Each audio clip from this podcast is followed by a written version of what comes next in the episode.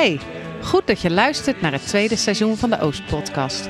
Een podcast gemaakt vanuit en voor kerkgemeente De Oostpoort. Er komen gemeenteleden aan het woord of mensen waar de gemeente een link mee heeft. De makers, René en Onno, zijn oprecht nieuwsgierig, zoeken verbinding en gaan lastige thema's niet uit de weg. Op deze manier hoopt de podcast bij te dragen aan onderlinge betrokkenheid, verbondenheid en verdieping van ons geloof in alle seizoenen van ons leven. To everything. Welkom bij de tweede zomereditie van de Oost-podcast. Vandaag met Piet Verhagen. We reizen af naar Utrecht, waar we hebben afgesproken met Piet Verhagen. Hij is psychiater, groepspsychotherapeut en teamleider en werkzaam bij GGZ Centraal. Daarnaast is hij bijzonder hoogleraar aan de faculteit Theologie en Religiewetenschappen van de KU Leuven in België. Wij kennen hem vooral als theoloog en gastpredikant in de Oostpoort. Stevast in een zwart pak met een strikje. Hij is een graag geziene gast en gaat lastige thema's en soms ook politieke vraagstukken niet uit de weg. We gaan praten over beide rollen, het belang van dankbaarheid en wat is nou eigenlijk onze ziel? En René, waar gaan we het nog meer over hebben? Kandidaten tot een heilige dienst. Calvijn op zijn t-shirt. Zielenknijper en zielenzorger. Links voor in de Pauluskerk. En toen, toen was ik verkocht. Kortom, Genoeg reden om op de bank te gaan zitten, een kopje thee te pakken of net als wij, een biertje. En gezellig naar deze podcast te luisteren. Veel luisterplezier.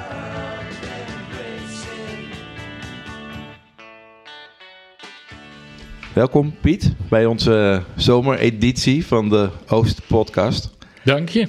We zitten bij je zoon aan de keukentafel. Eh, want Klopt. je was in Utrecht vandaag en eh, toen zei je dat is handiger om hier naartoe te komen. Dus dat hebben we gedaan.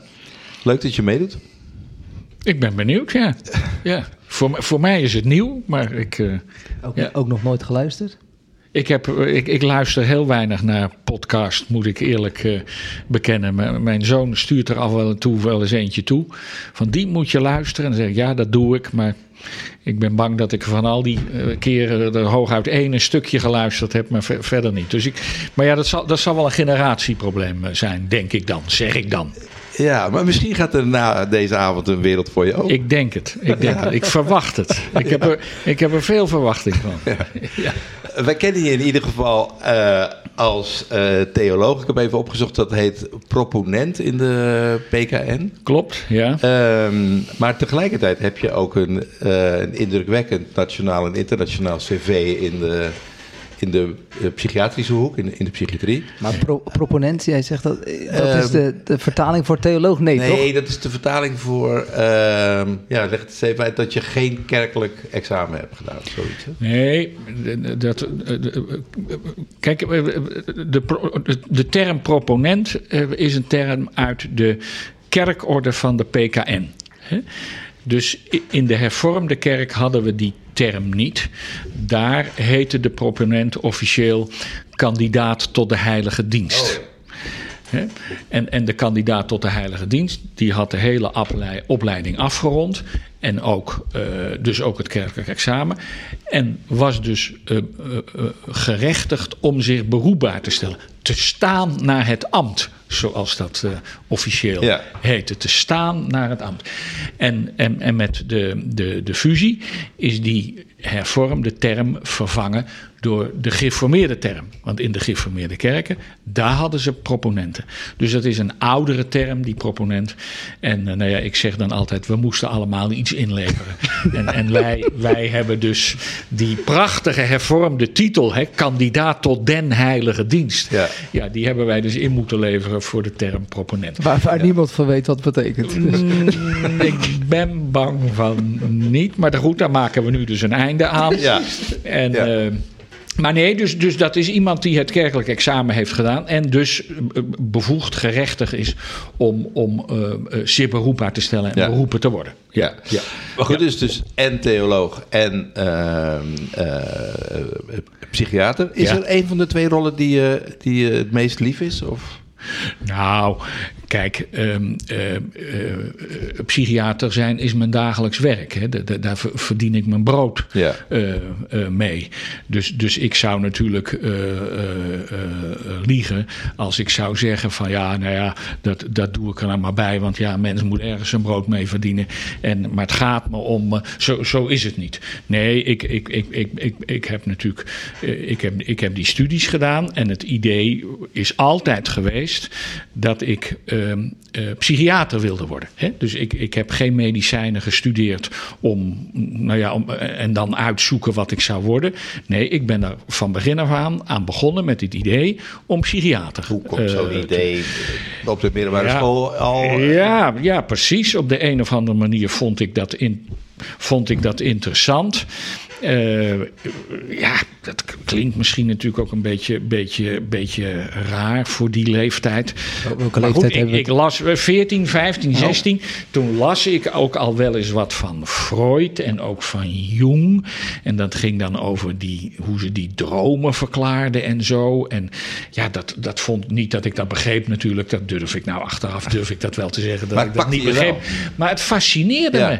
Het ging over, over fascinerende ehm, dingen. Over hoe, nou ja, hoe mensen in elkaar zitten. En, en, en dat mensen A, kunnen zeggen en dan iets heel anders kunnen, kunnen, kunnen bedoelen. Zonder dat ze dat zelf in de gaten eh, hebben. Maar dat je dan nou ja, je er vak van kunt maken om dat dan eh, te begrijpen. En mensen op, op, een, op, een, op een beter idee te helpen Ja. dan ze van zichzelf. eh, ja, dat vo- vond ik, vond ik fascinerend. En is het vak veranderd in de jaren? ja, ja, nee, het, het, het vak is, het vak is e- e- enorm eh, eh, eh, veranderd. Maar maar, maar mijn, mijn fascinatie, zoals ik dat nu zeg, de- ja, die, die- dat is, eigenlijk nog steeds. Oh, dat ja. is een, het, het is, je bedoel, mensen zitten in de knoop, mensen hebben last van klachten en, en, ehm, of, of functioneren op een bepaalde manier en, en stappen steeds weer in dezelfde valkuil, waar ze last van hebben zonder dat ze zelf begrijpen waarom ze dat doen en, en waarom ze er niet mee ophouden. Ik wil ermee ophouden, maar ik kan er niet mee ophouden. Het lukt me niet om ermee op te houden. Help mij om ermee op te houden. En, en, en, en daar hebben wij dan ideeën over. Maar het heeft niet zoveel zin om tegen iemand te zeggen: Nou, moet je luisteren, dat zit zo, zo, in elkaar. Dus als je dan dit en dat en zo en zo, dan is het opgelost. Nee, je, je, je moet mensen op weg helpen om, om, om dat idee als het ware zelf te ontdekken, van zichzelf te begrijpen. eh, Met de lastige emoties die dat natuurlijk vaak oproept. Want dat gaat natuurlijk vaak over pijnlijke dingen. Ja. Mensen zijn depressief, hebben een negatief zelfbeeld, omdat ze eh, en, eh, in, in hun vroege relaties niet tegemoet gekomen zijn in waar ze eh, behoefte aan Ja. eh, hadden. En, en dat gaat er helemaal niet om dat dat met boze opzet is gebeurd of wat dan ook, maar die dingen zijn zo gegaan. En nou ja, de ene is er gevoeliger voor dan de ander en, en noem het allemaal maar op. Eh, dus daar zit, als ik het zo zeg, zit natuurlijk heel veel pijn en heel veel verdriet eh, eh, achter. En het veranderen lukt pas niet doordat ik jou vertel dat het zo in elkaar zit, maar dat jij dat er ruimte komt om dat verdriet en die pijn te voelen, te ervaren en te verwerken. Dus, dus dat is eigenlijk een soort van rouwproces over, over wat ik niet gekregen heb. En wat me dus op een vervelende manier beïnvloed heeft in mijn functioneren. Maar als het lukt om die emotionele knoop, of hoe je dat verder noemen wil, wat te, te ontrafelen en, en te verduidelijken. ehm, zodat mensen dat van zichzelf gaan zien en beseffen en accepteren en doorleven. Ja, dan komt er ruimte voor, voor een, een ander patroon en een ander. En, en dat is natuurlijk fascinerend om te zien. Dat, dat dan dingen ook echt veranderen. Hè? Als, je, als je een jaar of twee jaar of nog langer met iemand optrekt. Hè? En in het begin is het natuurlijk allemaal kommer en kwel. En, en eh, ik wil niet en ik doe het niet. En eh, bekijk het maar en, eh, enzovoort. En, en in de loop van de tijd verdiept zich dat contact. En dan eh, komt er ruimte om, om, om die pijn eh, of dat verdriet om dat toe te laten. En ervaart de- de cliënt natuurlijk ondertussen dat datgene waar hij bang voor is, namelijk dat hij weer in de steek gelaten wordt, of weer gecritiseerd wordt, of weer een draai in zijn oren krijgt, dat dat in het contact met jou niet gebeurt. Ja. Dus in die setting van die therapie wordt de herhaling dus ook doorbroken. Ja. Want, want de rampspoed waar de persoon bang voor is, en dat is begrijpelijk, want dat ging in het verleden zo, die gaat hier en nu niet gebeuren. En dat is natuurlijk tegelijkertijd dan ook het risico van zo'n therapie. Want stel dat het wel gebeurt, therapeuten zijn ook maar mensen, ja, dan, dan kan, je, kan je overnieuw beginnen. Ja, Als maar je als streeft naar een goed- goede ervaring en naar Precies. herstel van vertrouwen. precies. Ja, maar het fascinerende, want daar kwamen we over, over die fascinatie. Het fascinerende is, is dat het zo bijzonder is om mee te maken dat dat gebeurt. Ja. Ja. Maar heeft u het zelf, heeft u aan de andere kant gezeten? Ja, wij moeten in dit vak allemaal eh, zelf eh, in, eh, in leertherapie, zoals dat heet. Dus ik ben, niet, ik, heb, ik ben niet zelf vanwege eigen psychische problemen in, in behandeling geweest. Maar ik heb wel die leertherapie gedaan, wat je daar natuurlijk heel erg mee kunt vergelijken. Eh, met, met een behandeling, want het gaat om dezelfde principes. En ja, dan is, ja, heb, ik, heb, ik, heb, heb ik dingen van, van mijzelf ontdekt. Ook in relatie tot mijn jeugd en mijn achtergrond.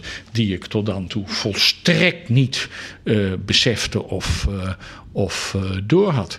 Ik, ik was de oudste in het eh, eh, gezin. En mijn, mijn moeder, mijn moeder is overleden eh, eh, eh, eh, anderhalf jaar geleden. Mijn moeder, die, die, die stond erop eh, dat. dat ehm, zij natuurlijk niet eh, van mij als oudste ehm, eh, gebruik gemaakt zou eh, hebben. Zoals oudste kinderen in een gezin een bepaalde rol kunnen hebben. Vooral als die vader er niet is. Want mijn vader was er natuurlijk nooit, die zat op zee. Dus, dus mijn moeder, die, die, die, die, die kon je daar geweldig mee. Maar ik heb in die therapie ontdekt natuurlijk dat ik wel degelijk natuurlijk als een soort van Ja. oudste kind en, en in, een, in een halve eh, vaderrol Ja. eh, eh, verzeild was, was eh, geraakt. En, en, en niet dat ik daar klachten aan overgehouden eh, heb of wat dan ook, maar dat tekent natuurlijk wel een, een soort van bepaalde houding of bepaalde manier van doen. Of, of hè, de, de neiging om, om leiding te, Ja. te nemen. Of Ja. de neiging om te zeggen dat het zus moet of zo gaat. Of, of Ja. Ja. wat dan ook. Hè. Ik, ja, dat, dat, ik had een therapie nodig om te ontdekken dat dat zo was. Ja. Even nog een stapje terug, want die fascinatie voor ehm, geneeskunde studeren en psychiater worden, die was er al heel vroeg in. Ja. Maar, maar je bent begonnen met eh, theologie studeren. Ja, dat klopt. Dat klopt, dat klopt. Maar ik wilde eigenlijk op de middelbare school wilde ik psychiater worden, maar op de lagere school wilde ik dominee worden. Dat, dat moet ik er zelf ge- bij zeggen. Wat, had, waar had het mee te maken? Zat het geloof er al vroeg in? Of? Ik denk het, ja. Ik denk het. Eh, ik denk het. Mijn, mijn, kijk, mijn, mijn, mijn moeder, ja, die heeft toch de belangrijkste rol in onze opvoeding gespeeld. En mijn vader was zeeman, dus die was Ja. maanden weg. Eh, dus, dus eh, nee, mijn, mijn moeder eh, heeft mij ongetwijfeld eh, leren bidden. Mijn moeder las voor uit, uit de kinderbijbel, ook uit de Donald Duck trouwens. Eh, wij- zongen eh, veel eh, thuis, de oude gezangenbundel. Ik ben eigenlijk op een school, Koningin Wilhelmina school in Gouda, hè, daar heb ik op gezeten. Daar, daar werden de, natuurlijk de gezangenbundel eh, werd daar gebruikt. De oude even- gezangen. Hoe zag die eruit? De oude, uit 1938, 306 gezangen. Dat zijn die oude gezangen. Hè. De Heer is, ja, dat is natuurlijk in het liedboek allemaal wel teruggekomen Ja, ja, voor een deel. Maar in die tijd hadden we nog de, de oude gezangen. Dus dat, dat, dat, dat, daar zongen wij veel ehm, eh, uit. Ik leerde dat natuurlijk ook op de, op de, op de lagere school. Later bij mijn, ik, had, ik heb een broer en, en, en, en ik had een zus, die is, eh, die is op jonge leeftijd overleden. Eh, is, is dat allemaal wat, wat, wat minder geworden, denk ik. Niet, niet meer zo, zo uitgesproken. Maar, maar in, in mijn allerjongste jaren is dat zo gaan. Dus ik heb dat, ik heb dat inderdaad ehm, van jongs af aan meegekregen. Ik herinner me dat ook wel. En ik, ik ehm, ja, op de een of andere, eh, maar dat verhaal heb ik al vaker verteld. Op de een of andere manier zat ik dus als jongetje van zes, zeven, eh, in mijn eentje. Eh, want mijn moeder bleef thuis, want die had een, nog een zoon en, en nog een dochter. Dan zat ik mijn, op mijn eentje op de, op de tweede rij van voren in de Pauluskerk op het hoekje. En, en ging ik eh, elke week ging ik daar. Uit de- jezelf. ja, ja, naar de kerk. En dat heb, dat heb ik jaren eh, gedaan. En achter mij zaten ook altijd dezelfde twee oude dames. En daar had ik, had ik ook wel een soort van contact eh, mee. Ja. Dus als ik er dan een keer niet was, dan zeiden ze: Hé, hey, je was er vorige week eh, niet, was je ziek? Zo. Nou ja, je kan je voorstellen hoe dat gaat. Nog, nog geen, je kreeg nog geen appie. Dat was- Nee, precies. nu zou je een appie krijgen. ja, ja, ja. Dus, dus ehm, ja, en ik, ik, ik, ik weet dat natuurlijk niet, maar eh, ik weet het niet. Ik heb er geen herinnering aan. Geen actieve herinnering aan, hè, moet je dan zeggen tegenwoordig, toch? Of Ja. geen, eh, ja. Eh, ik denk niet dat mijn moeder me gestuurd heeft, maar hoe, hoe, hoe, hoe dat precies op gang, een- op gang is gekomen, ik, ik weet het niet Nee, precies. een soort verlangen. En Ja, ja, precies. Ja. Heb je wel eens een geloofservaring ook gehad? Ja, ja, dit, dat, ja. Of een verandering meegemaakt? Ja, of, eh, zeker. Nee, dat is ook zo. Dat, dat, dat op een gegeven moment. eh, ik heb, ik heb een soort van lichtervaring eh, gehad. Ik, ik noem het nou maar even zo, want ik heb laatst heb ik een preekje gehouden over eh, Paulus op weg naar Damascus. En die krijgt dan ook een lichtervaring. hè. dat is natuurlijk he- heel klassiek. eh, Er zijn heel veel mensen die natuurlijk wel iets van een lichtervaring hebben gehad. Ik heb ook al wel eens zo'n ervaring gehad. En dat was ook wel een soort van, van bekeringservaring. dat was op een zondagavond in de Pauluskerk. Ik denk dat ik een jaar of 19 was. Het moet ergens april, mei, juni, ik weet de datum niet meer. Maar in ieder geval, wij, de, de dienst begon. nog steeds tweede rij links vooraan. Nee, nee, dat, dat, is, dat is uit mijn jonge jaren. Oké, nee, ik ben dat dan. Wat naar achteren geschoven. Het is een tijdje, ik, ik ben, het, het is een tijdje opgehouden op een gegeven moment.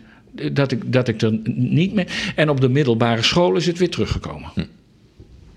Eh, en, en wat er in, de, in, in dat gat daartussen zit, dat weet ik niet zo goed. Heb ik, heb ik niet echt. Ik weet ook niet waarom. En, en, eh, maar goed, dus, dus daar zit een soort van periode in waarin ik dat niet zo. eh, maar goed, dus op mijn negentiende en. ja, to- to- toen wij zongen, wij zongen Zend Heer uw licht en uw waarheid neder.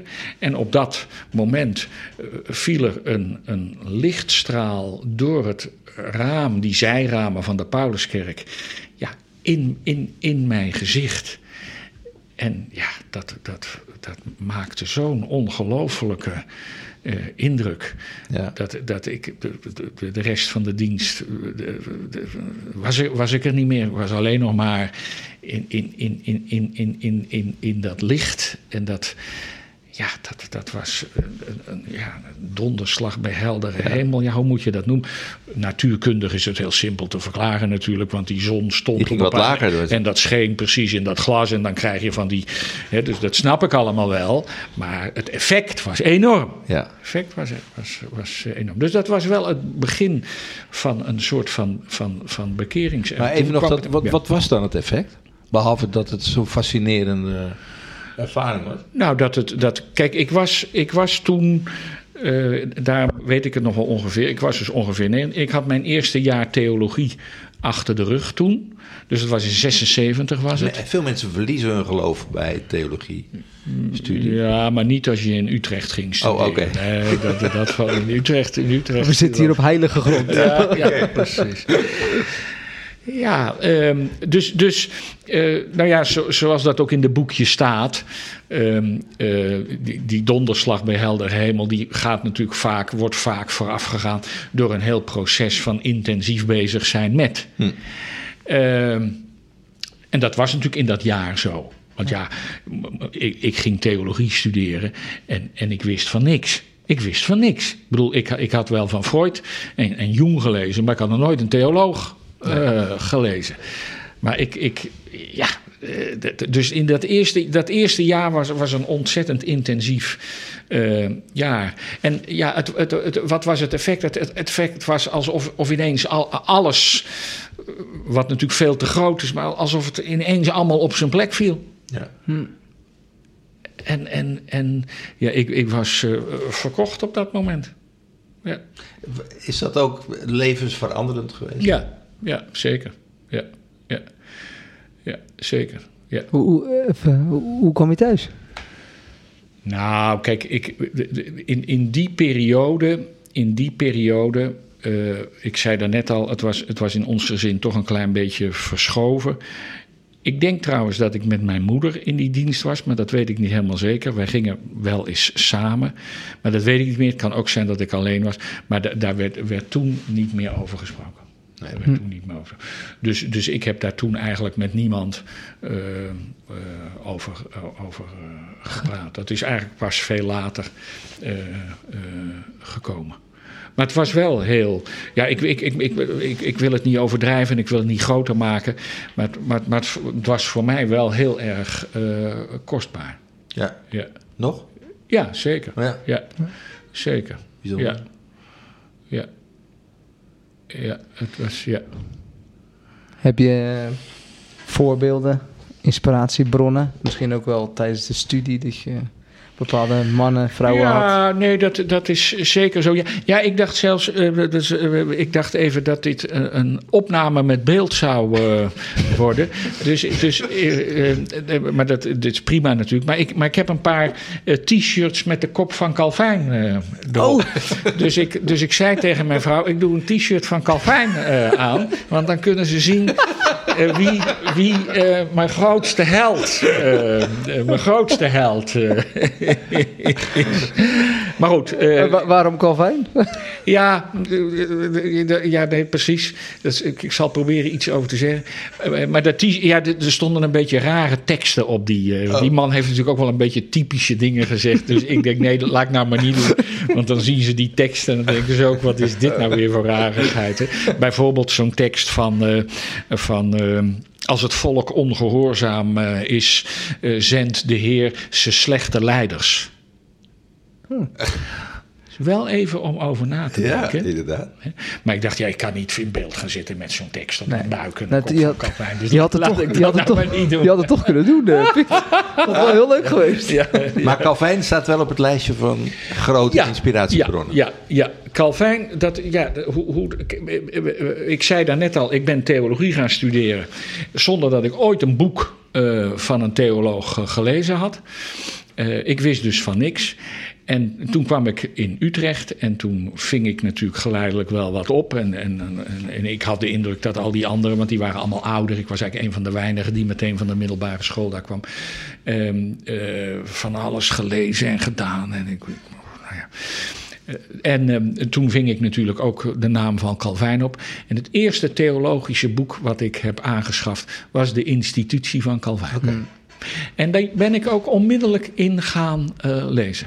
En vervolgens heb ik jaren en jaren dagelijks eh, in Calvijn eh, gelezen.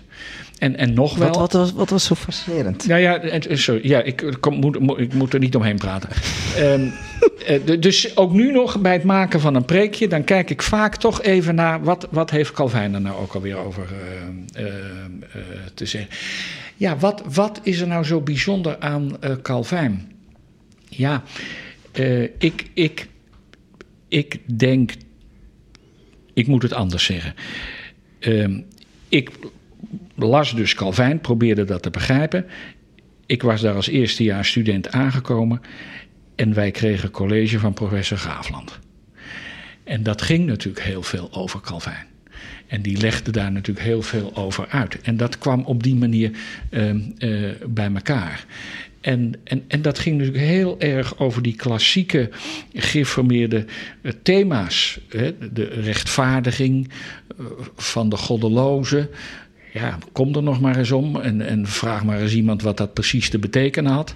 Maar goed, wij, wij kregen dat allemaal uitgelegd en voorgeschoteld. En, en, en voor mij had dat iets heel erg verhelderend. Hè? Oh, gaat het daarover? Is dat wat er eh, eh, bedoeld wordt? En, en, en eh, zit, zitten die gedachtegangen dus zo in elkaar? En, en, en, en dat sprak mij, natuurlijk door de bijzondere manier waarop hij dat kon doen, ehm, dat sprak mij geweldig eh, eh, eh, aan. Dus, dus met die hulp werd het voor mij ook heel toegankelijk om het, om het, om het te lezen en te begrijpen. En ehm, ehm, wat mij altijd het meest getroffen heeft en ook tot op de dag van vandaag altijd weer treft, is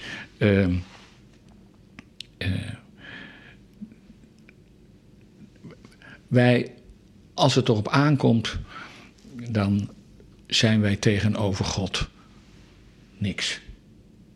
Helemaal niks. Daar kun je een drama van maken. Daar kun je depressief van worden.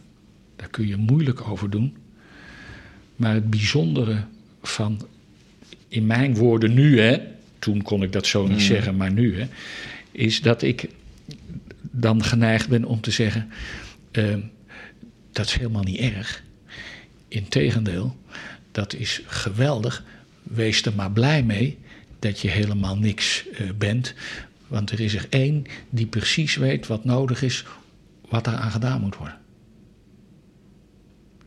Dus je hoeft daar niet van in zak en as te zitten. en Denken van ja, nou, nou is mijn einde gekomen en, en, en, en wat ben ik ook voor. Nee, nu begint het. Dit, dit, dit is het eh, vertrekpunt. Ja. Nu kunnen we eh, verder met elkaar. En, en hij gaat vanaf dat punt ook verder met eh, ons. Dat is nou juist het mooie ervan. Daar moet je niet uit de weg gaan, daar moet je niet moeilijk over doen. Daar moet je dankbaar voor zijn. Dan moet je zeggen van geweldig. Ja, niet, ja, niet, niet dat ik niks ben, maar dat u er bent die mij. Ja, dus blijf niet hangen in die ellende. Nee. Maar op. Is dat ook een, een centraal thema wat eigenlijk elke zondag even wel terug moet komen? Ja, nee, daar, daar, daar worden mensen, daar worden mensen eh, natuurlijk flauw van. Dat, dat moet niet. En, en, en, en, en, en eh, dat staat ook niet elke, op elke bladzij van, van de Bijbel. En, en de vraag is of je dat eh, nog zo moet zeggen zoals ik het nou zeg. Maar nu, nu zeg ik het op de manier waarop ik het voor mijzelf probeer te verwoorden. Eh, nee, de, de, de, de Bijbel heeft. heeft de, en de traditie heeft, heeft zoveel meer, zoveel. Dat, dat, dat zou onbenullig zijn. Maar ik vind wel, ik vind wel, dat zeg ik ook vaak. Het, ik vind wel dat het er één keer per jaar moet het erover gaan. In de lijdenstijd.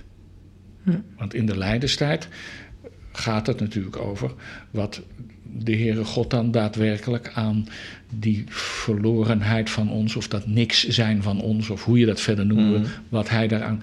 Dus, dus er moet één keer per jaar moet er gezegd worden: ja, nee, maar alles goed en wel, maar tegenover God zijn wij echt niks. Niks. En er is maar één weg waarlangs wij voor hem in zijn ogen iets kunnen zijn, iets mogen zijn, iets worden. En dat kan alleen maar, nou ja, dat is dan in de Leidenstein. En ik, ik vind één keer per jaar genoeg. Ik vind één. Maar, die, maar die ene keer, die is er natuurlijk vaak niet meer, hè? denk ik. Kijk, ja. Wat jij nee, denken, zeg, het maar, ik, zeg het maar. Ik, zit, ik, ik, ik kijk even naar jou. Volgens mij komt het toch nog wel voorbij. Ja. Nou, ik vind het, het, het zo plat slaan, je bent niks. Dat is wel, dus, en dat is eigenlijk het vertrekpunt. Dat is wel eentje die Ja. ik nu al meeneem. Dat Ja. ik denk, oh ja, we, wij komen ergens al wel binnen, gevoelsmatig. Ja. Ja. En dat, is, Ja. dat vind ik wel interessant. Dat Ja. we, ons vertrekpunt is anders. En, Ja. en wa- wat je net ook zei, Piet, over die dankbaarheid die dan daar ook uit Ja. voortkomt uiteindelijk. Is, dat, is dat een bruggetje Ja. naar het thema? Nou, Of nee, een nee, thema, niet of speciaal. niet een nee, maar niet speciaal. Maar ik, ik probeer, daarmee heb ik voor mijzelf eh, eh, ehm, ehm, het, het, het eh, al te zwaar maken ervan een andere draai gegeven. Hm. Hè? Kijk, als, als, als je bij de dokter komt en de dokter zegt van ja, dat, eh, eh, het, het is niks met u en ik kan er ook niks meer mee doen. ja, dan, dan ben je in zak en as en dan. Ja. eh, maar dit is een andere manier van eh, het is niks met u. Want vervolgens kunnen we er nog alles aan doen. Ja. En- en- Totale oplossing. Ja. precies. En, Ja. en, en dat, dat is het bijzonder. Maar tegenwoordig eh, zeg ik het ietsje anders. Eh, Kierkegaard die- die zegt het ietsje anders. Die zegt tegenover God hebben wij altijd ongelijk. Kijk. Tegenover God hebben we altijd ongelijk. Tegenover de ander, hè, wat is liefhebben? Wat is liefhebben? Wat is God liefhebben? Wat is de ander liefhebben? Dat is de ander gelijk geven. Ik heb ongelijk. Nou, als we zo met elkaar zouden omgaan. Dat ik ongelijk heb en jij gelijk hebt. En jij omgekeerd denkt, ik heb ongelijk en hij heeft gelijk. Ja. Maar Dan goed, ziet ja. deze Ja. wereld er totaal anders uit. Ja. Maar hoe neem je dit mee dan in je dagelijkse werk? Gewoon als psychiater, ne- neem je het mee? Ik bedoel, dit, dit is ook een bepaalde levensbeschouwing die je ergens ook wel toevoegt in je werk. Tenminste, ik kan me Jawel, voorstellen. Nee, dat, dat zit natuurlijk, maar, dat, maar dat, dat geldt ook voor de bakker en de, en de ICT'er en de, en de slager en, en weet ik wat. Dat, dat zit natuurlijk in je, in je houding, in je manier van doen. Kijk, Maar dat, dat hele denkproces heb ik. Ik ben dan een accountmanager, maar dat hele denkproces zoals u dat heeft meegemaakt met studie en vervolgens wekelijks ook over nadenken. Dat, dat maak ik niet zo, zo mee. Nee, dat, dat, dat, dat, dat snap ik ook wel. Maar, maar ook, ook bij jou eh, zit jouw levensovertuiging, geloof. Dat zit niet alleen in wat je denkt. En wat je zegt, maar dat zit ook in je hele houding. Ja. In, in hoe je naar de ander kijkt, hoe je, hoe je met mensen omgaat. Dat, dat hoef je niet altijd met zoveel woorden te zeggen. Maar, maar, maar, maar de, de kenner, die, die, die ziet het wel. Die, die weet het het wel. Die haalt, hè, dat, dat, dat, dat, dat, dat, we- is wel en daar kunnen, we elkaar, elkaar. kunnen we elkaar ook op attenderen. En dat moet ook. Dus, dus, dus het zit. eh, Ja, wat, wat, want, want wat is levensbeschouwing, geloof, levensovertuiging? Wat, wat, wat is dat als dat niet ook in heel je attitude, Ja, in, ja. in hoe je tegen mensen aankijkt. eh, en maar hoe je stel, zit, ik, ik heb een gesprek met. Ik- we zitten in uw kamer eh, en er zit iemand tegenover u en die vertelt eigenlijk gewoon eh, nou, hele normale dagelijkse dingetjes. Ja. Ehm, denkt u dan van, oh nou, ik, oh, deze persoon die zou, die zou ik nog eens over het licht kunnen vertellen. Of over Jezus, die zou ik daar iets over kunnen delen. Of, Nee. of is dan dat u denkt, nee, dat, Nee. zo verweven, het, verweven is het niet. Nee, nee. nee, dat kan hooguit. Dat komt wel voor. Dat komt wel voor. Maar dan, dan, dat is dan met mensen die daar zelf over beginnen. Oh ja, ja. Ik, Dat is gewoon ik, professie ik op, heb- op uw manier. ik heb, ik heb natuurlijk cliënten met, met een geloofsachtergrond. En Die, die stoel die zit zo te kraken, je niet? nee, je moet gewoon stil Ja, nee, ik zit nu hartstikke stil. Oké, gra- grapje tussendoor. Ja. ja. ja, precies. Met dus de dus ehm, eh, nee, ik, ik zal daar niet, eh, als, als, ik, als daar niet een, een, een, een heldere reden voor is, als dat niet iets te maken heeft met het probleem waarvoor iemand komt, of een- dan, dan zal ik daar niet op die manier zelf een initiatief. Dat, dat, vind, ik niet, eh, dat vind ik niet mijn vak. Dat vind ik niet mijn vak. Maar je, het, je vak is wel om te vragen naar zingeving. Zeker, zeker. En dat doen we, dat doen we, dat doen we veel te weinig in dit vak. Eh, en dat geldt trouwens niet alleen voor de psychiatrie, dat geldt voor de hele geneeskunde. Dat zijn we met z'n allen aan het ontdekken. Veel meer dan 10, 15 jaar geleden. Dat geldt ook voor de internist en voor de kankerspecialist. En dat geldt natuurlijk al lang voor artsen in, in de geriatrie en de artsen die vooral met levenseinde situaties te maken. Daar is dat allemaal al veel langer bekend en, en gebruikelijk geworden.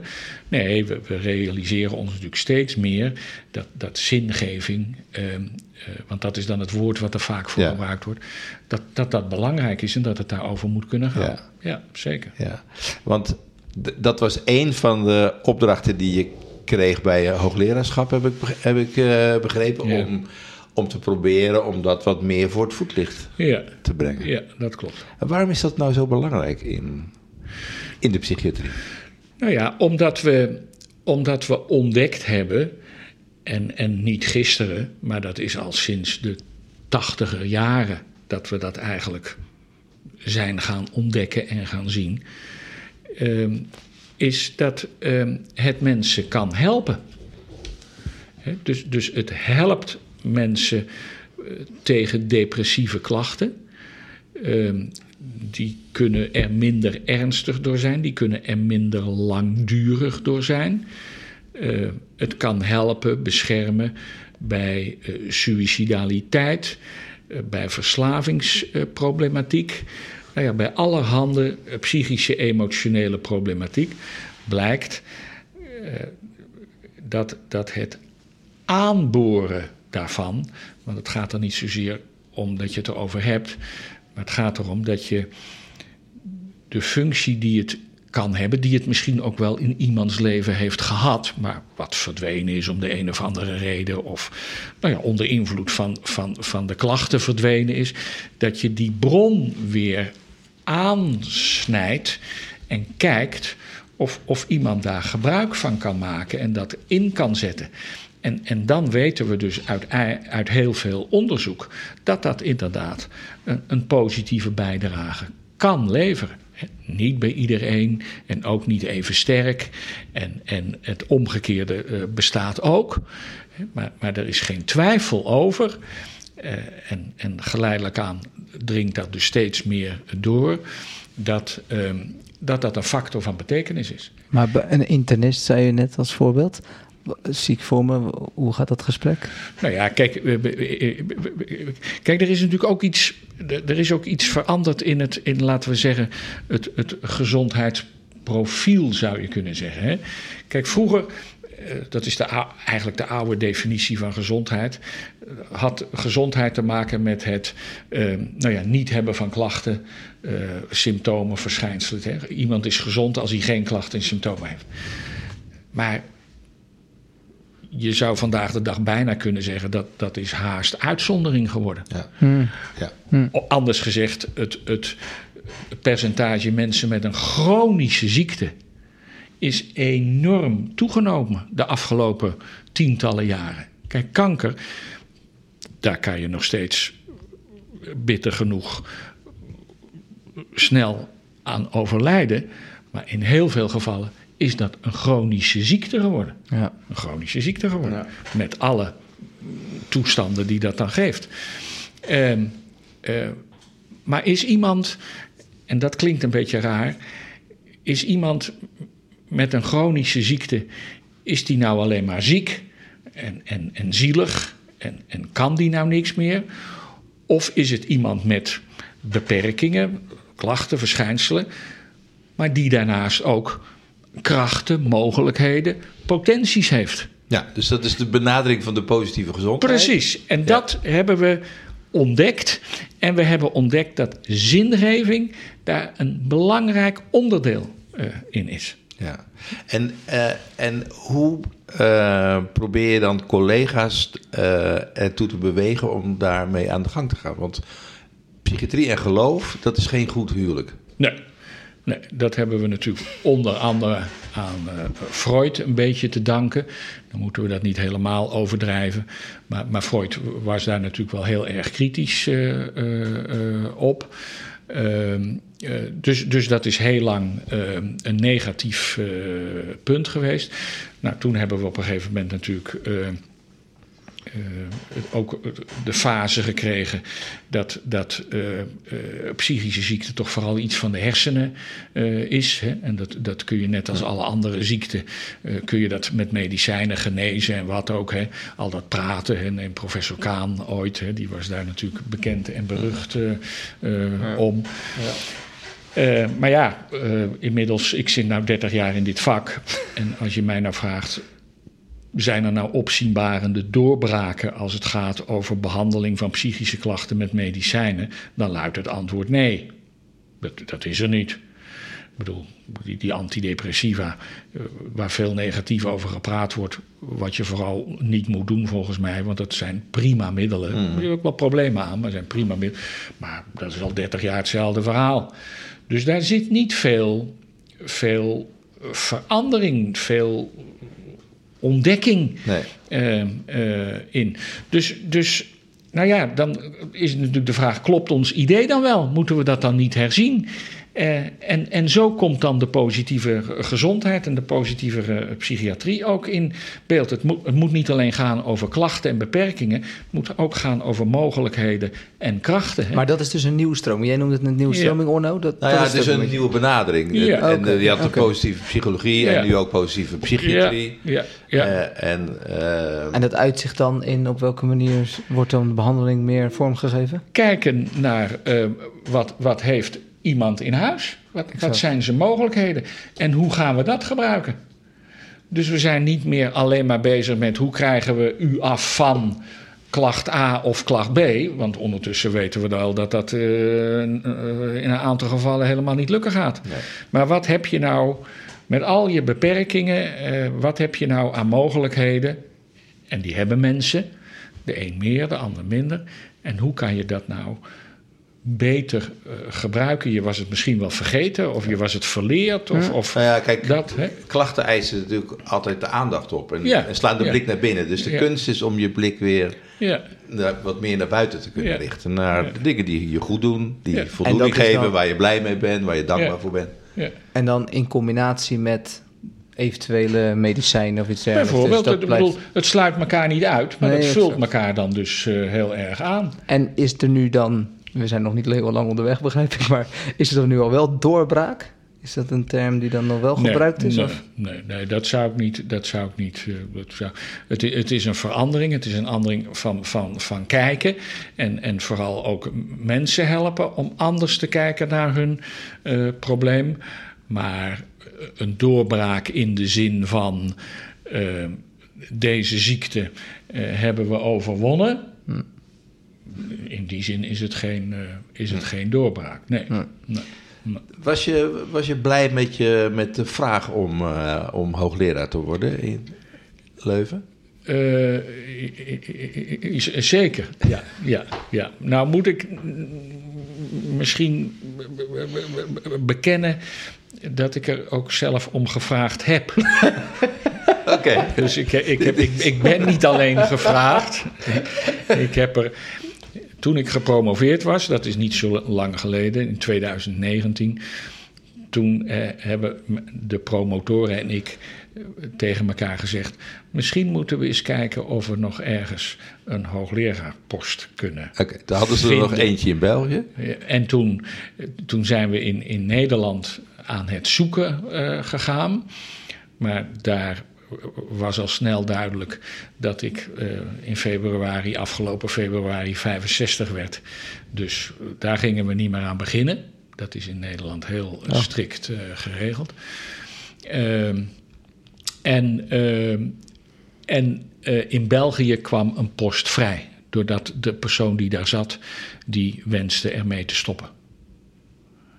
En toen eh, kwamen ze bij mij. Maar het is niet alleen dat je, dat, dat je graag die positie wil hebben, maar blijkbaar ook het onderwerp wat je na aan het hart ligt. Het, ja, precies. Het gaat, het gaat natuurlijk in- inderdaad vooral eh, om, om dat onderwerp. Ja, Ja, ja, goed. ja. Maar het is ook, eh, ik moet er ook wel bij zeggen, het heeft ook natuurlijk eh, het krijgen van zo'n post. ehm, eh, heeft ook wel met een heel hoog gungehalte eh, te maken. Dus, dus mensen, degene die de, de, de, de, de touwtjes in handen hebben, die moeten het je ook wel gunnen. Be- beetje vriendjespolitiek. ja, dat, dat, dat, ja dat, dat klinkt, me- Dat klinkt negatief. iets te veel als gekonkel. Zo is het niet, want er zijn natuurlijk wel procedures eh, waar, je, waar je aan moet voldoen, et cetera, et cetera. Maar dan moeten mensen je wel in de gelegenheid willen stellen om. Nou ja. Ja. En niet op voorhand al zeggen van nee, je bent 65, daar beginnen we niet meer aan. Nou ja. Maar goed, je, je bent 65, Ja, eh, hoogleraar, regelmatig dan dus eh, op de preekstoel, ja, ja. psychiater. ja. Klinkt als best nog wel eh, actief. Ja, nee, ik, ik, ben, ook- ik, ben, ik werk ook eh, ik werk fulltime, ja. Dus Ja. Ik, ik, heb een, ik heb een baan van 44 uur. Ja. Geen tijd om podcasts eh, te luisteren. Nee, nee. Maar goed, stel. Nee hoor. Dat is wel pittig. De meeste mensen Ja. van die leeftijd, die schalen een beetje af. Ja. Gaan, een, gaan een dagje minder werken. Of, eh, Ja, ja, ja. Nee, ik, eh, officieel ga ik volgend jaar november met pensioen. Hè, bij, bij 66 en 10 maanden. En ik heb altijd gezegd: eh, wanneer is dat? Ehm, eh, de volgende dag doe ik niets meer in dit vak. Ik hou er van de ene op de andere dag hou ik er helemaal mee op. Kukel ik zo in het Eh, zwarte ik ga niet. Nou, ik, ik, ik, ik heb geen vrees voor het, eh, voor het, eh, voor het zwarte gat. Nee, nee, daar ben ik niet bang. Eh, Ik, ik doe namelijk al 30 jaar een groepstherapie voor mannen die daar problemen mee hebben. Dus ik zit al 30 jaar in die groep. Dus als ik nou nog in dat zwarte gat moet, Dat is dan is er echt iets niet goed gegaan. En is, die, en is die groep groter geworden of kleiner in de jaren? Dus, dus dat was mijn voornemen. Ik hou, want je hebt ook collega's die gaan dan nog twee dagen door. Wat, ik, ik moet er niet aan denken. Het is mooi geweest, klaar, et cetera, et cetera. ook niets publiceren of... Nee, nou, dat, dat dan misschien nog wel. Maar, maar, maar eh, helemaal op mijn eigen tijd en gelegenheid, bla bla bla, et cetera, et cetera. Maar ja, nu heb ik mij voor vijf jaar verplicht om, om, om hoogleraar te zijn. Dat hadden wij inbegrepen. Ja, ik, moet het, ik moet het vijf jaar doen. Ja. Eh, dus nu ga ik niet met pensioen. Maar- ik, ga, ik ga minder werken. Ja. Ja. En als, nee, pro- en als proponent af en toe nog. Ja, dat, dat, dat mag je doen tot, eh, tot eh, aan je eh, einde. Hè? Dat is, zo- je moet wel elke vijf jaar verlenging aanvragen hoor. Zodra je, zodra je bewijs. ja, en Maar, eh, maar eh, nee, dat, dat is, daar is geen leeftijdsgrens Ah, aan. Daar dat mag is je mooi. nog mee door. Ja. Ja. Hey, toen we je vroegen eh, om eh, mee te doen aan eh, dit gesprek, toen zei ik wil ook wel iets over de ziel eh, vertellen. Wij, wij, wij zijn er een beetje zenuwachtig voor, want we wisten eigenlijk niet zo goed wat, wat we konden verwachten. Dus we wisten ook niet precies hoe we daar Nou, het, dat enige, moesten inleiden. het enige wat ik heb gevonden is dat eh, God is een drie-eenheid en wij mensen Ja. fungeren als een drie-eenheid met een lich- lichaam, ziel en geest. Dus dat, dat is wat ik dan terug heb gevonden. En daar zal de psychiater vast zeggen, ho, ho. Maar nee, ik, ik ben dan wel benieuwd naar inderdaad de ziel. Ja, nou ja, het, het, het, het, het, ehm, het fascinerende van de, van de ziel. Kijk, de, de, de ziel is, is eigenlijk een van de langst lopende thema's waar mensen zich mee bezighouden die er is. We, we houden ons al met de ziel bezig sinds, sinds dat we er zijn. Ja. Er is, er is bijna geen thema, behalve religie dan misschien, of geloven, wat, wat, wat ne- net zo lang eh, eh, bestaat. Maar de ziel, dat. dat, dat, eh, dat ja, en waarom is dat? Ja, dat, dat is omdat de ziel kennelijk iets te maken heeft met hoe of wat wij in wezen of in de kern of fundamenteel, hoe moet je dat zeggen, eigenlijk zijn. Ehm, De ziel eh, ja, is, is het levensprincipe. De adem wordt ons ingeblazen en de mens wordt een levende eh, ziel. Dus, dus adem en ziel, dat, dat eh, ligt heel erg dicht bij elkaar. Ehm,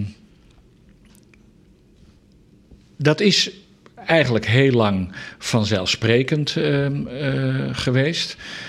Ehm, maar in de loop van de 19e eeuw zou je kunnen zeggen, eh, en in de 20e eeuw helemaal, eh, verdwijnt de ziel volledig uit beeld. Men heeft ontdekt dat de ziel, nou ja, dat gaat kennelijk over denken en over geheugen en over emoties en over. Dat gaat kennelijk over allerlei psychische functies. Dus, dus de ziel wordt als het ware opgelost in psychische functies. Nou, het is veel makkelijker om het over die psychische functies te hebben. Ja. Want die kunnen we meten, of die kunnen we tellen, of eh, weet ik wat, kunnen Ja. we observeren. Dus laten we het voortaan nou vooral daarover hebben. En dan hebben we die ziel niet meer nodig. Nee. En zo is de ziel eigenlijk uit het academische, psychologische denken verdwenen. Maar ehm, het, het is natuurlijk niet verdwenen, want gelovigen hebben het erover, de dichters hebben het erover, ehm, op, op allerlei vlakken. Ja, ik zeg thuis alle- altijd nog, ik hou zielsveel van je. Ja, ja. Dus, dus in, Jij? in, in nee? de- Zeg jij dat wel eens? Nee, dat zijn geen termen die ik gebruik. Nee. Ja, dus, dus in onze woorden, hè, dit is een mooi Ja, ja. voorbeeld, zit, zit, zitten, is het er nog altijd. Maar wat is het nou precies? Wat is het nou precies? Ehm, dus één, de, de ziel is dus ten onder gegaan aan. Nou ja, we hebben het opgesplitst in, in functies. En nou ja, die kunnen we meten, optellen, aftrekken en daar kunnen we iets mee doen. Dus dan hoeft het niet meer over de ziel te gaan. Maar zijn we daarmee ondertussen dan toch niet iets kwijtgeraakt? Het is een verarming. Omdat we Daar lijkt het op. Zitten we dan in, zijn we in verlegenheid gebracht door het woord ziel dan? Ja, het is natuurlijk een, een, eh, eh, het, het is natuurlijk een ongrijpbaar eh, woord. Je, je, je ziet het niet, je, je, je ruikt het niet, je, je, je kan het niet pakken. Je kan, ja, wat, wat, wat is dat voor een ding? Wat je, wat je niet kan zien, wat je niet kan ruiken, wat je niet kan. Daar, daar kunnen we niks eh, eh, eh, mee Nee. in, in, in het nou ja, moderne wetenschappelijke denken. Brengt het de wetenschap ook in verlegenheid dan? Of Zeg je? brengt het de wetenschap ook in verlegenheid Nou, dan? Of? Nee, nee want, want de- die, die, die eh, hebben het er inderdaad niet eh, over. Maar, maar wat is nou het verbindende? Wat maakt nou een mens tot de mens die die is? Is dat nou die- optelcel, optelsom van die functies? Of is daar nog iets meer? Iets wat, wat het verband, de samenhang, eh, de richting eh, aanbrengt. En, en wat is dat dan? Wat, wat is dan? eh, Zou dat dan misschien die ziel kunnen eh, eh, zijn? Dus, dus, dus datgene wat, wat, wat in, in wie wij zijn, het, het, het, het, het verband, de, de, de samenhang, eh, de, het, het, het, het doel, de doelgerichtheid, hè, de, nou ja, de, uitmaken. Eh, Dat, dat, dat, dat, dat verdwijnt als je het alleen maar over emoties, geheugen, denken en, en, en, eh, en, en voelen eh, hebt. Dus, dus ehm, zo komt vi- via de achterdeur komt die ziel op de een of andere manier toch weer eh, eh, terug. En, en waar ik er dus in, in mijn, mijn oratie, hè, mijn academische toespraak over gehad heb, is dat Augustinus dan zegt: ja, en, en eh, het gewicht, of de kracht, kan je ook zeggen, van de ziel, is de liefde. Dus die ziel manifesteert zich in beweging, de beweging van liefde. Liefde tot de ander met een kleine letter, met een hoofdletter. Ja. En, en liefde is een, zou je kunnen zeggen, een, een beweging die verbondenheid tot stand brengt. Tot, tot in de meest intieme varianten die, die je daarvan hebt. Dus, dus de, de ziel is, is beweging die streeft naar verbondenheid. In, in liefde. Liefde tot God eh, en liefde tot eh, de naaste. Zo heb ik het, ik zeg het nou heel kort, Ja. maar zo heb ik het op, op een noemer proberen te Maar dat was een pleidooi voor een herwaardering van de ziel en dus ook van de liefde. Want behalve dat het in de psychologie en de psychiatrie nooit over de ziel gaat, gaat het natuurlijk ook nooit over de liefde. Nee. Dat, die twee woorden, daar ging, ik, heb, ik heb dus een academische reden gehouden over twee woorden, ziel en liefde, die in een academisch betoog eigenlijk geen plek meer hebben. Hoe is dat ontvangen eigenlijk? Ja, eh, eh, Wordt er iets aan gezegd? Piet, mooi gezegd. Wordt, Tuurlijk wordt dat. Ja, het. Ja, nee, natuurlijk wordt dat, wordt dat, wordt dat ook gezegd. Ja. Nee, ik, men, men kon het wel eh, waarderen als een poging om, om eh, iets eh, onder het stof vandaan te halen, wat toch een, een belangrijke waarde, betekenis heeft, die we eigenlijk kwijt zijn geraakt. In, in wie we zijn, in wie Ja. we zijn als Ja. mensen. Ja. Wij zijn niet maar product van een verzameling functies en eh et cetera, et cetera. Dan, ja, dan, dan, dan nog even en dan zijn, kunnen we elkaar behandelen als robotten. Ja, dus je was daar, dat, dat, zeiden, dat ze- zeiden we natuurlijk aan het begin even, ook een beetje de zielzorger als de zielenknijper, zeg maar. Die, Ja. Dan gaan die twee, Ja.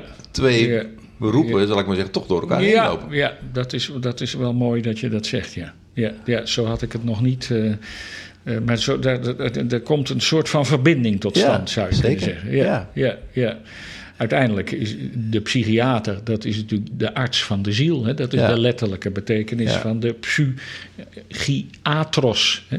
Iatros is dokter, psyche is ziel, dus dokter van de ziel. Ja. Ja, geen psychiater die het meer over de ziel heeft. Nee, nee. Nee, nee dat klopt. Ja. Ja.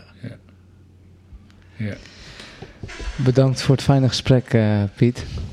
Het was een mooi gesprek. Ik denk dat een we aan het einde gaan breien. toch? Zeker. Eh, Ja? ja, ja, ja.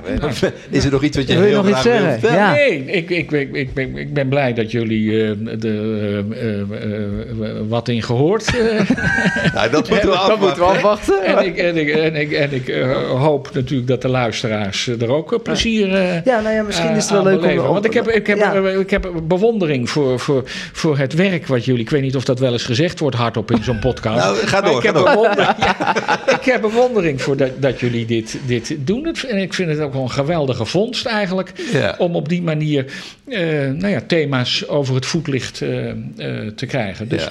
dus ik, ik, ik heb plezier, met plezier eh eh eh, Nou, misschien leuk om even de luisteraars Ja. nog wel specifiek te noemen. We Ja. bekende luisteraars misschien ook wel voor u in ieder geval van gezicht. Af en toe ziet ze zo een beetje zitten. Heeft u nog iets voor de Oostport te zeggen van nou, ik zou eigenlijk nog wel een tip willen meegeven voor de, voor de gemeente? Ik, sta regelmatig, iets wat u te binnen schiet. Eh, ja, wat moet ik. Nou, ik, nee, ja, nee, ik ben, ik ben altijd erg, eh, ik ben altijd erg onder de, de indruk eh, van, van de, de eh, gevarieerdheid. En ik, ik bedoel de opbouw. Hè. Het, het is een, wat dat betreft een prachtige gemeente waarin qua, qua leeftijdsopbouw iedereen eh, er nog is. Hè. ik, ik kom op plaatsen waar de gemiddelde leeftijd eh, 60 plus eh, is of zo. Hè.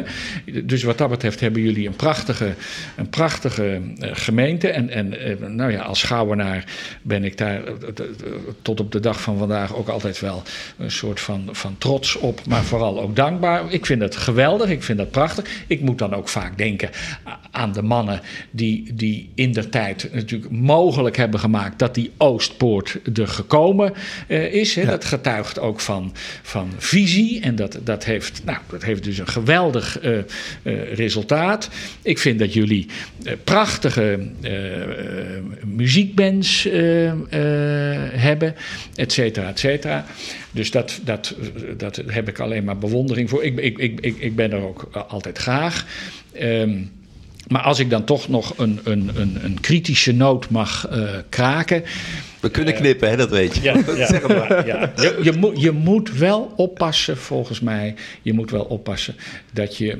Ehm, ehm, eh, niet, niet jezelf ehm, be- beperkt tot, tot een ehm, ehm, eh, gemiddeld blanke middenklasse, vrij gegoede groep van mensen die het fijn met elkaar eh, hebben en dat graag ook zo willen houden dat is te weinig. Ik gun het eh, jullie natuurlijk van harte, daar gaat het niet om.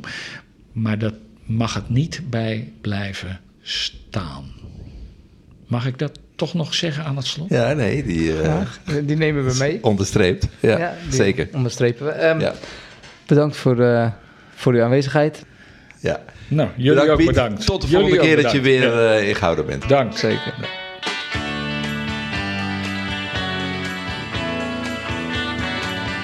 Bedankt voor het luisteren naar deze aflevering. Hopelijk heb je ervan genoten, ben je bemoedigd of is simpelweg je reis een stuk sneller gegaan. Wil je wat kwijt over dit gesprek? Geef dat dan door. Vinden ze leuk? Het kan via Instagram of via de mail, deoostpodcast.gmail.com. Deze podcast werd gemaakt door Onno Kastelein en René Rijn met technische en contentondersteuning door Bob Luusema en Willemijn Bakker. Tot de volgende aflevering.